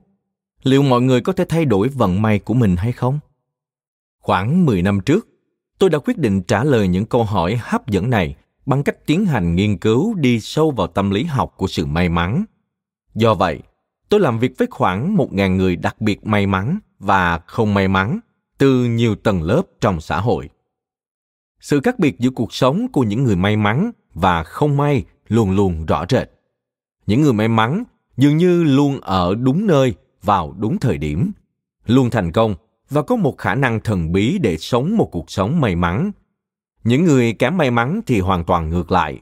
Cuộc sống của họ có xu hướng là một loạt thất bại và tuyệt vọng, và họ bị thuyết phục rằng vận rủi của họ không phải là do bản thân gây ra. Một trong những người kém may mắn nhất trong nghiên cứu này là Susan, một trợ lý 34 tuổi đến từ Blackpool. Susan đặc biệt kém may mắn trong chuyện tình cảm. Một lần, cô sắp xếp cuộc hẹn với một người đàn ông không quen. Nhưng anh chàng tiềm năng này lại gặp tai nạn xe máy trên đường đến buổi hẹn và bị gãy cả hai chân. Người đàn ông trong buổi hẹn tiếp theo thì đâm vào cửa kính và bị vỡ mũi. Vài năm sau, khi đã tìm được vị hôn phu, thì nhà thờ nơi cô định tổ chức đám cưới bị cháy rụi ngay trước ngày trọng đại của cô do một kẻ cố tình phóng hỏa. Susan cũng đã trải qua một loạt những tai nạn bất ngờ. Trong một lần cực kỳ xui xẻo, cô cho biết mình đã gặp 8 tai nạn ô tô trên một hành trình chỉ 80 km. Tôi băn khoăn liệu vận may và vận rủi có thực sự là ngẫu nhiên, hay liệu tâm lý học có thể giải thích được những cuộc đời hoàn toàn khác biệt này hay không. Vì vậy, tôi đã thiết kế một loạt nghiên cứu để điều tra. Trong một nghiên cứu đặc biệt đáng nhớ, tôi đã đưa cho một vài người tình nguyện tham gia nghiên cứu một tờ báo, đề nghị họ xem hết và nói cho tôi biết trong đó có bao nhiêu bức ảnh. Tôi không cho họ biết rằng tôi đã đặt vào nửa sau của tờ báo một cơ hội bất ngờ. Cơ hội này là một bức ảnh lớn chiếm nửa trang thông báo rằng bạn sẽ nhận được 100 bảng khi nói cho người tiến hành thí nghiệm rằng bạn nhìn thấy thông báo này. Những người kém may mắn có xu hướng quá tập trung vào việc đếm những bức ảnh đến nỗi không để ý đến cơ hội. Trái lại, những người may mắn thì thoải mái hơn nên đã nhìn thấy bức ảnh lớn hơn, do đó đã bắt được cơ hội giành 100 bảng. Đó là minh chứng đơn giản cho việc những người may mắn có thể tạo ra vận may cho chính mình bằng việc trở nên năng động hơn để tận dụng tối đa cơ hội bất ngờ. Những kết quả như vậy tiết lộ rằng những người tình nguyện đã tạo ra nhiều vận may và vận rủi của họ theo cách họ suy nghĩ và cư xử. Những người may mắn thường lạc quan, mạnh mẽ và đón nhận những cơ hội và trải nghiệm mới. Trái lại, những người kém may mắn lại khép kín, lúng túng, lo lắng về cuộc sống hơn và không sẵn sàng đón nhận những cơ hội đến với họ. Một vài nghiên cứu gần đây nhất của tôi trong lĩnh vực này là về sự thay đổi tâm lý học thời gian. Khám phá xem liệu câu ngạn ngữ nói rằng một số người sinh ra đã may mắn có đúng không? Dự án này bắt nguồn từ một thư điện tử gây tò mò mà tôi nhận được vào năm 2004 từ giáo sư Jayanti Chote, một nhà nghiên cứu tại Đại học Hospital Umea, Thụy Điển. Phần lớn công trình của Jayanti nghiên cứu mối quan hệ giữa ngày sinh của mọi người với các khía cạnh khác nhau của sức khỏe tâm lý và thể chất của họ. Trong một nghiên cứu của mình, Jayanti đã đề nghị một nhóm khoảng 2.000 người hoàn thành bản câu hỏi đo mức độ họ tự mô tả bản thân như những người tìm kiếm cảm xúc, sensation seeker. Sau đó xem xét liệu có mối liên hệ nào giữa điểm trả lời bản câu hỏi với tháng sinh hay không. Sự mới lạ và tìm kiếm cảm xúc là những khía cạnh nền tảng của nghiên cứu tính cách của chúng tôi. Những người tìm kiếm cảm xúc mạnh không thể chịu được việc xem những bộ phim họ đã xem trước đó, thích được những người khó đoán vây quanh và bị hấp dẫn bởi những trò thể thao mạo hiểm như leo núi hoặc nhảy bungee. Đây là môn thể thao mạo hiểm, sử dụng dây co giãn và đai bảo hiểm bằng cao su cho người nhảy lao đầu từ trên cao xuống. Trái lại, những người không thích tìm kiếm cảm giác lại thích xem đi xem lại các bộ phim, thích sự thân thiết thoải mái của những người bạn cũ và không thích đến những nơi mà họ chưa từng đến. Kết quả nghiên cứu của Jayanti đã cho thấy rằng những người tìm kiếm cảm giác có xu hướng sinh vào mùa hè, trong khi những người thoải mái với những thứ quen thuộc có xu hướng sinh vào mùa đông. Bức thư của Jayanti giải thích rằng ông đã đọc nghiên cứu của tôi về mối liên hệ giữa tính cách và vận may, và băn khoăn liệu một số người có thực sự sinh ra đã may mắn hay không. Đó là một ý tưởng hấp dẫn, và hai chúng tôi đã quyết định cùng khám phá xem liệu câu ngạn ngữ đó có sự thật nào hay không. Công trình nghiên cứu trước đó của Jayanti đã gợi ý rằng đúng là có mối liên hệ giữa tháng sinh của mọi người và tính cách của họ, nhưng rất nhỏ. Để phát hiện được những ảnh hưởng rất nhỏ này, chúng tôi cần tiến hành một thí nghiệm có hàng nghìn người tham gia.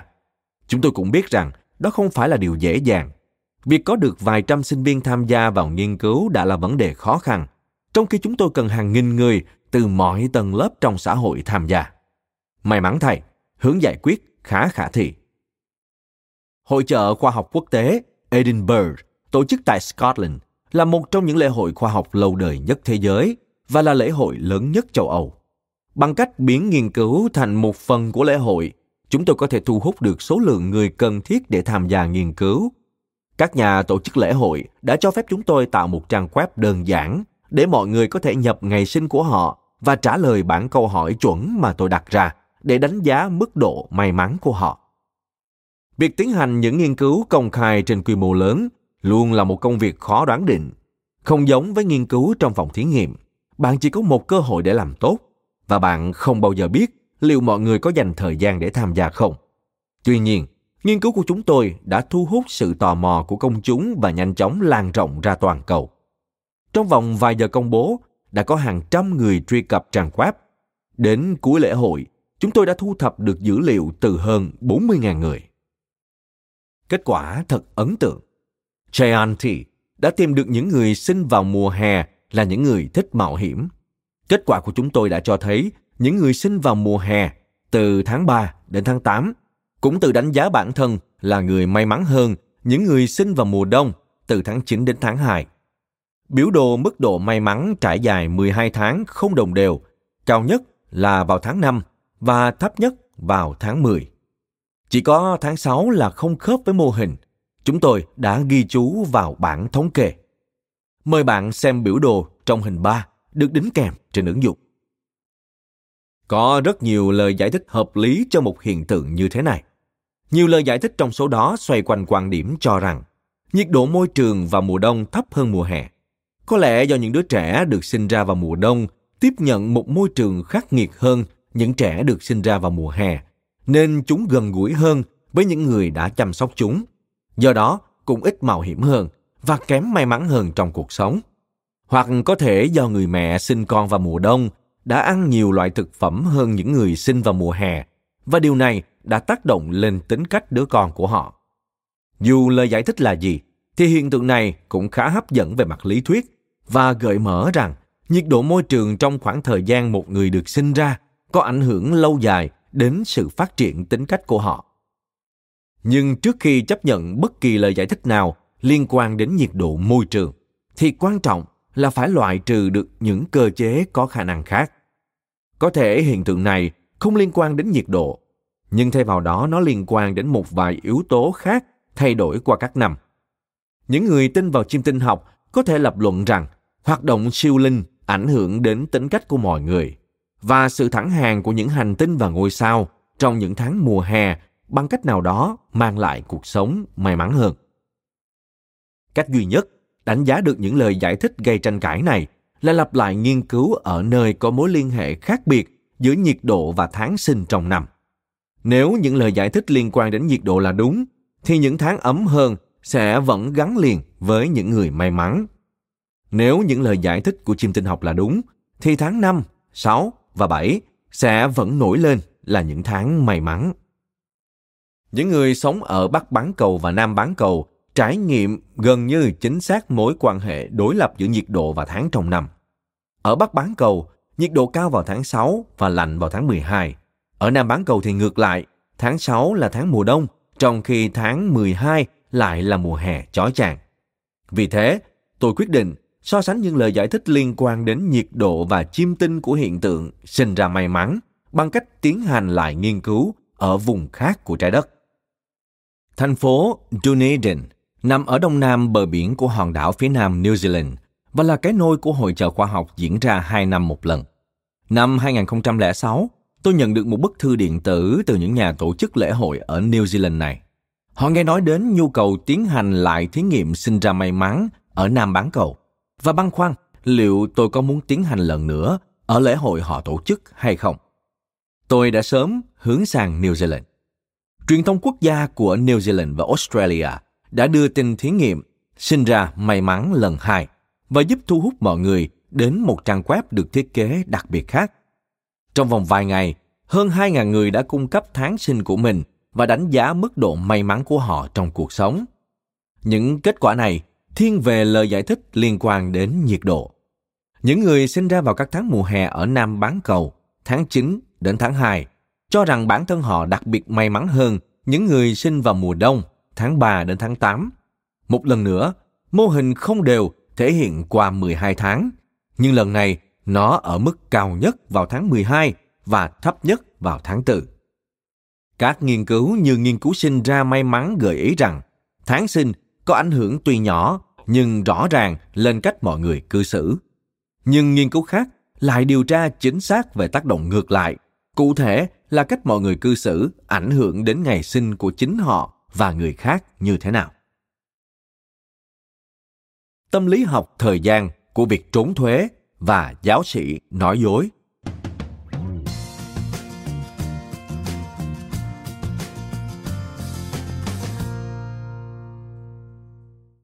Hệ thống thuế của Mỹ được thiết lập theo kiểu gia đình có con, sinh vào ngày 31 tháng 12 sẽ nhận được hỗ trợ thuế cho 12 tháng trước đó. Trong khi đứa trẻ sinh ra vào ngày 1 tháng 1 thì không được như vậy. Do đó có một động lực tài chính đáng kể cho những bậc cha mẹ sắp có con vào khoảng cuối năm để đảm bảo rằng đứa bé được sinh ra trước nửa đêm ngày 31 tháng 12. Mặc dù các bậc cha mẹ không thể dự đoán được chính xác ngày sinh tự nhiên, nhưng họ có thể can thiệp vào ngày sinh của đứa trẻ bằng cách đề nghị dùng thuốc kích đẻ hoặc sinh mổ. Liệu các bậc cha mẹ có thực sự can thiệp vào ngày sinh của con họ để nhận được hỗ trợ thuế hay không? Để tìm hiểu, Stacy Dicker Conlin từ Đại học Syracuse và Amitabh Chandra từ Đại học Kentucky đã phân tích những hồ sơ sinh từ năm 1979 đến năm 1993. Tập trung vào 7 ngày cuối cùng của tháng 12 và 7 ngày đầu tiên của tháng 1. Họ đã phát hiện ra rằng số ca sinh vào cuối tháng 12 ở mức cao nhất trong tất cả các năm.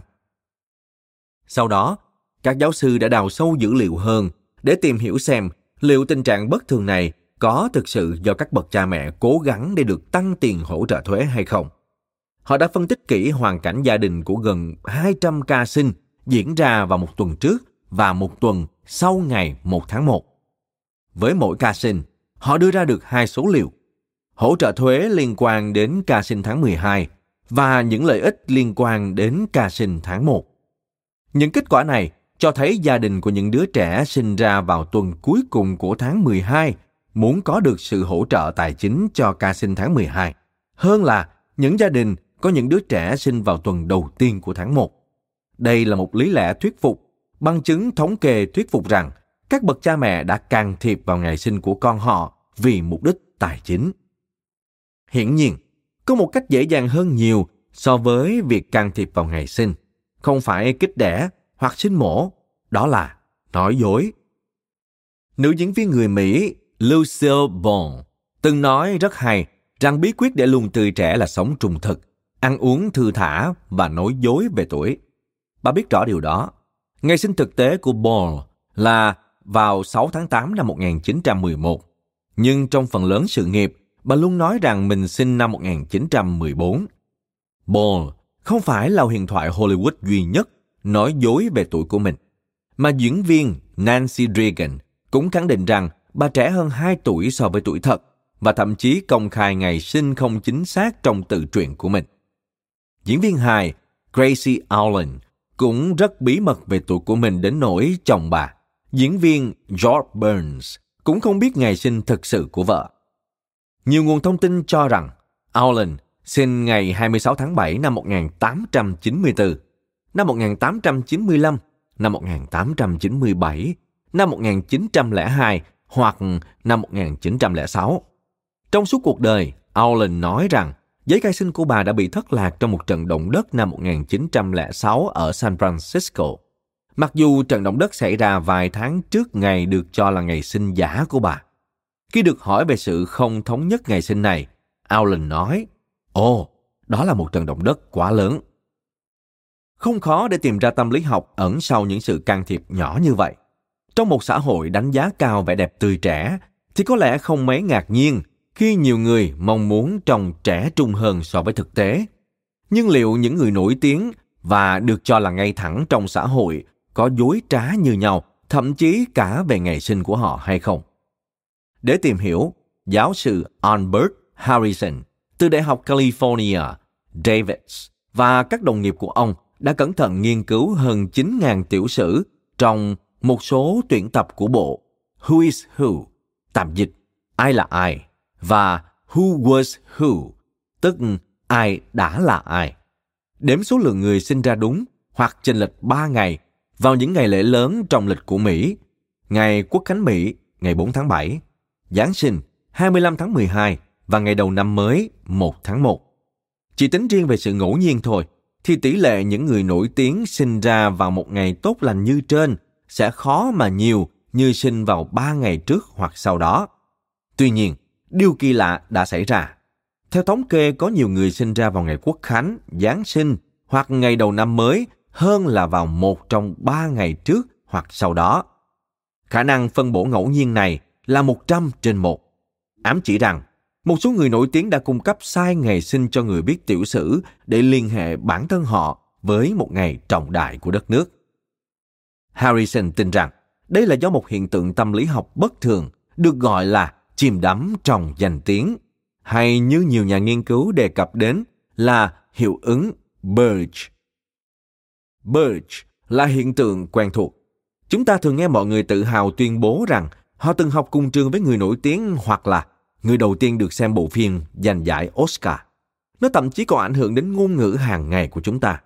Các nhà tâm lý học bí mật nghiên cứu những cuộc trò chuyện ở ký túc xá trường đại học đã ghi lại những khác biệt rõ rệt trong những bình luận của sinh viên khi đội bóng của họ thắng hoặc thua trong một trận đấu.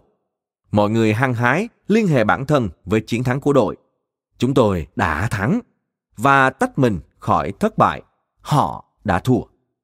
Harrison tin rằng những người giàu có và nổi tiếng đã chủ ý cung cấp sai ngày sinh để đắm mình trong hào quang của những ngày lễ lớn trong năm.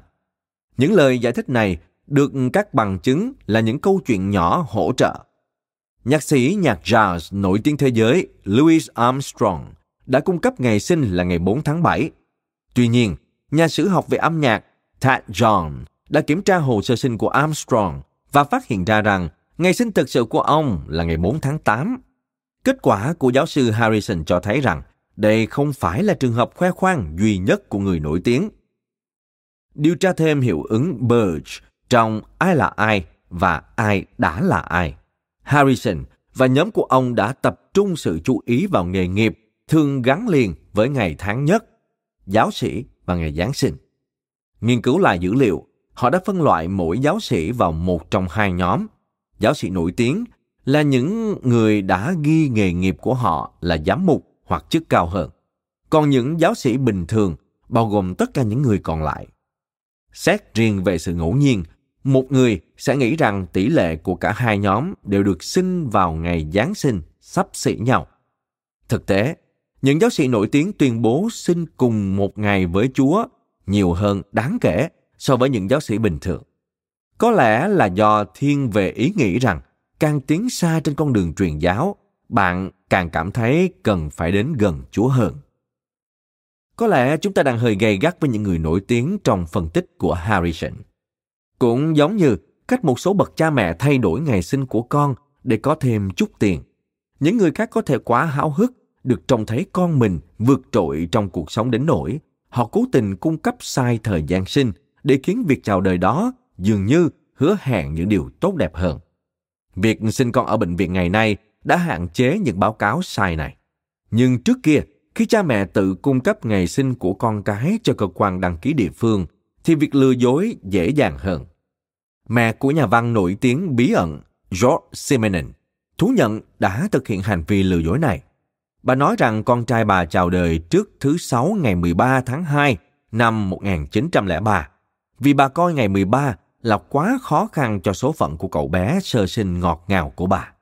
Nếu lời giải thích cho những kết quả này là đúng đắn, thì có thể sai lầm khi kết luận rằng những giáo sĩ có địa vị cao có khả năng nói dối hơn những giáo sĩ bình thường. Thay vào đó, bằng chứng này cũng gợi mở rằng cha mẹ của những giáo sĩ có địa vị cao là những người siêu lừa dối.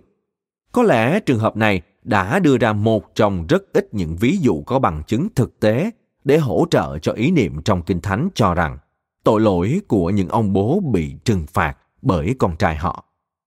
Một số nhà nghiên cứu hiện nay tin rằng việc nói dối của các bậc cha mẹ có thể giúp giải thích bí ẩn mà các nhà khoa học bị bế tắc nhiều thập kỷ qua: hiệu ứng sao hỏa. Hiệu ứng sao hỏa.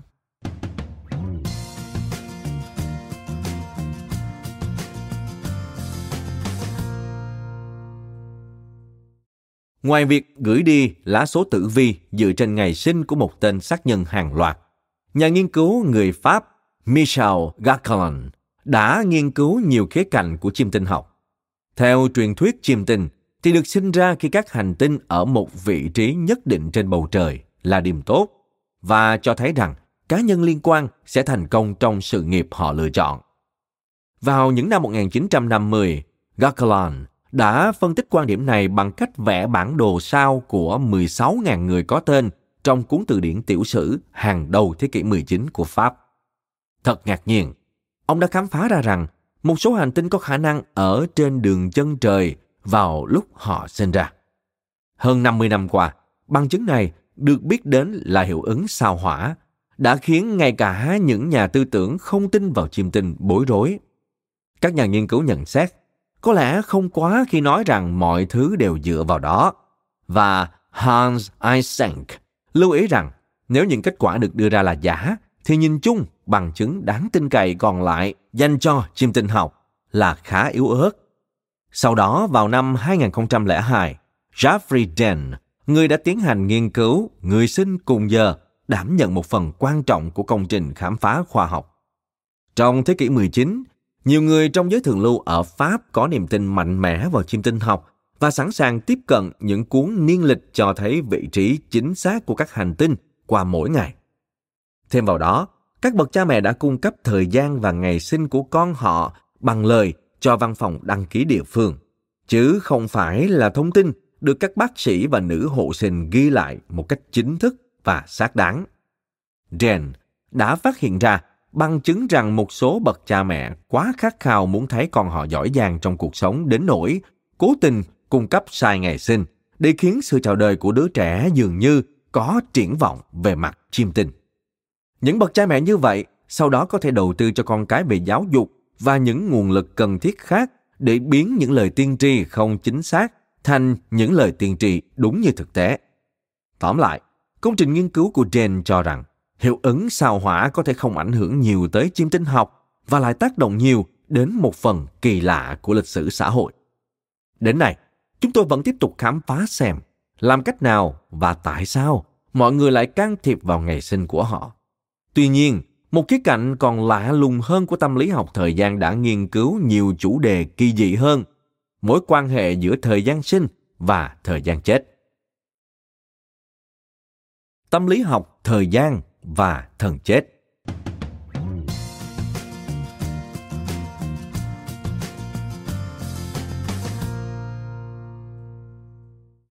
Nhà tâm lý học David Phillips, Đại học California, San Diego, là người khá thích thú với chủ đề về cái chết.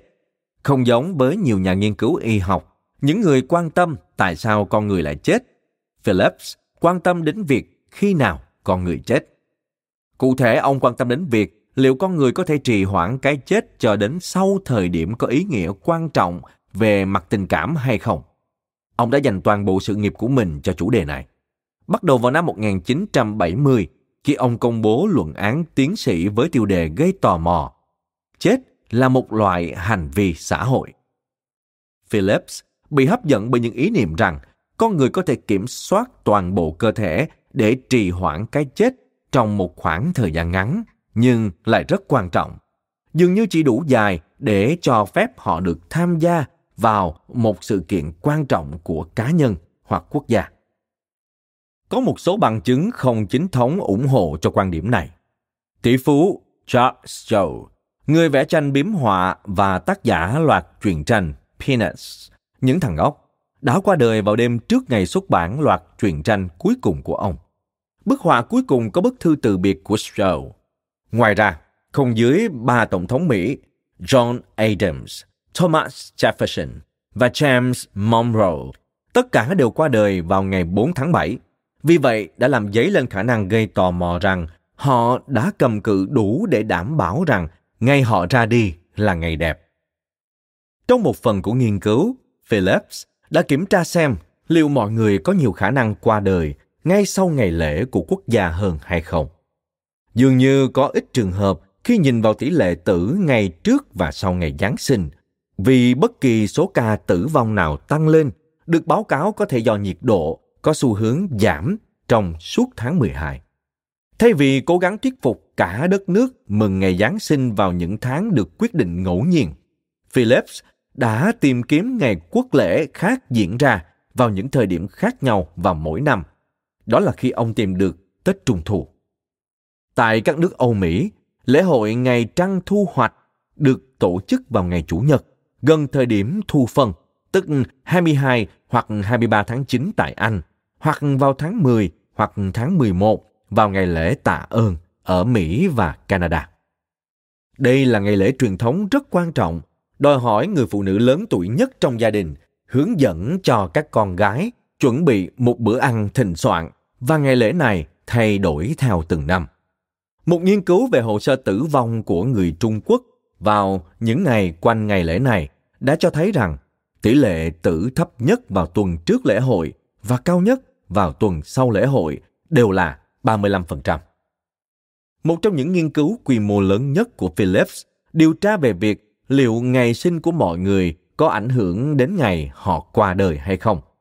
Phân tích gần 3 triệu giấy chứng tử của các cư dân California từ năm 1969 đến năm 1990. Phillips công bố rằng nữ giới có khả năng qua đời vào tuần sau ngày sinh nhật hơn bất cứ tuần nào trong năm. Trái lại, nam giới có xu hướng qua đời vào tuần trước sinh nhật. Phillips đã lập luận rằng điều này có thể do phụ nữ mong chờ ngày sinh nhật như một ngày kỷ niệm, trong khi nam giới thì có vẻ dùng dịp đặc biệt đang đến này để suy ngẫm về cuộc đời họ, nhận ra rằng họ gần như chẳng đạt được thành tựu gì trong cuộc sống, rồi trở nên căng thẳng và vì vậy làm tăng nguy cơ tử vong. Theo Phillips, những kết quả này không phải là do sự biến đổi theo mùa, cung cấp sai thông tin trong giấy chứng tử, trì hoãn phẫu thuật đe dọa mạng sống hoặc tự tử. Thay vào đó, ông lập luận rằng những dữ liệu hỗ trợ quan điểm rằng một số người có khả năng quyết tâm sống lâu hơn hoặc rút ngắn cuộc đời. Ý kiến này gây tranh cãi gay gắt và thu hút rất nhiều cuộc tranh luận. Một số nhà nghiên cứu có thể nhân rộng mẫu hình mà Phillips và nhóm của ông tìm được, trong khi số khác lại thất bại trong việc tìm ra những kết quả như vậy hoặc chỉ trích những phương pháp được sử dụng để tiến hành nghiên cứu. Tuy nhiên, ý tưởng rằng những nhân tố tâm lý ảnh hưởng đến sức khỏe thể chất được nghiên cứu hỗ trợ cho thấy mối quan hệ giữa sự lạc quan của mọi người và sức khỏe của họ. Chẳng hạn, năm 1996, một nhóm các nhà nghiên cứu đã điều tra mối liên hệ giữa những suy nghĩ lạc quan và tuổi thọ của 2.000 nam giới Phần Lan. Nhóm nghiên cứu đã phân loại những người tham gia thành 3 nhóm. Nhóm bi quan gồm những người cho rằng tương lai rất ảm đạm. Nhóm lạc quan gồm những người có những suy nghĩ tốt hơn về tương lai. Và nhóm trung lập gồm những người có những suy nghĩ cả tích cực và tiêu cực. Sau đó, họ giám sát các nhóm trong hơn 6 năm và tìm ra rằng những người trong nhóm bi quan nhiều khả năng chết vì bệnh ung thư, tim mạch và tai nạn, cao hơn những người trong nhóm trung lập. Trái lại, những người trong nhóm lạc quan cho thấy tỷ lệ tử vong thấp hơn những người thuộc hai nhóm trên. Phillips không phải là nhà khoa học duy nhất điều tra về những nhân tố kỳ lạ có thể ảnh hưởng đến thời khắc chính xác mọi người gặp thần chết. Một bài báo được đăng trên tờ Review of Economics and Statistics vào năm 2003 đã khám phá xem liệu nghĩa vụ đóng thuế của một người có ảnh hưởng đến ngày mất của họ hay không, kết hợp với phương pháp tiếp cận mang tính đột phá của Phillips về cái chết với khả năng đã được đề cập trước đó trong chương này, rằng các bậc cha mẹ có thể can thiệp vào ngày sinh của con để nhận được những ưu đãi thuế. Trong bài báo này, Wojciech Kopczuk, Đại học British Columbia, và Joe Slambro, Đại học Michigan, băn khoăn liệu con người có thể qua đời vào thời điểm có lợi nhất về mặt tài chính cho những người ở lại hay không. Để khám phá xem liệu đây có phải là điểm mấu chốt hay không, họ đã phân tích mô hình trong những ca tử vong được báo cáo trong khoảng thời gian có những thay đổi đáng kể trong hệ thống thuế quan của Mỹ. Có 13 thay đổi chính về các luật thuế giữa hệ thống thuế năm 1916 và hiện nay, với 8 trong số 13 thay đổi dẫn đến tăng thuế suất và 5 thay đổi dẫn đến giảm thuế. Khoảng thời gian kể từ khi thay đổi được thông báo trên truyền thông và bắt đầu có hiệu lực là 1 tuần. Tiến hành phân tích con số tử vong được báo cáo trong 2 tuần trước và sau khi có thông báo, các nhà nghiên cứu đã tìm ra bằng chứng tỷ lệ tử vong tăng ngay trước khi quy định tăng mức thuế có hiệu lực và tỷ lệ tử vong giảm ngay sau khi mức thuế giảm. Điều này cho thấy, như đã được chỉ ra trong tiêu đề của bài báo, rằng quả thực một số người có thể chết để tiết kiệm tiền thuế. Tuy nhiên, đây không phải là lời giải thích duy nhất cho dữ liệu của họ. Những ca tử vong thường được những người thân báo cáo. Họ là những người có khả năng thừa kế bất động sản của người đã qua đời và do vậy họ quan tâm đến quyền lợi của mình trong việc giảm nghĩa vụ thuế. Do đó, kết quả này có thể là bằng chứng của những người cung cấp sai thời điểm mà người thân giàu có của họ thực sự qua đời, hoặc trong trường hợp xấu nhất là bị sát hại.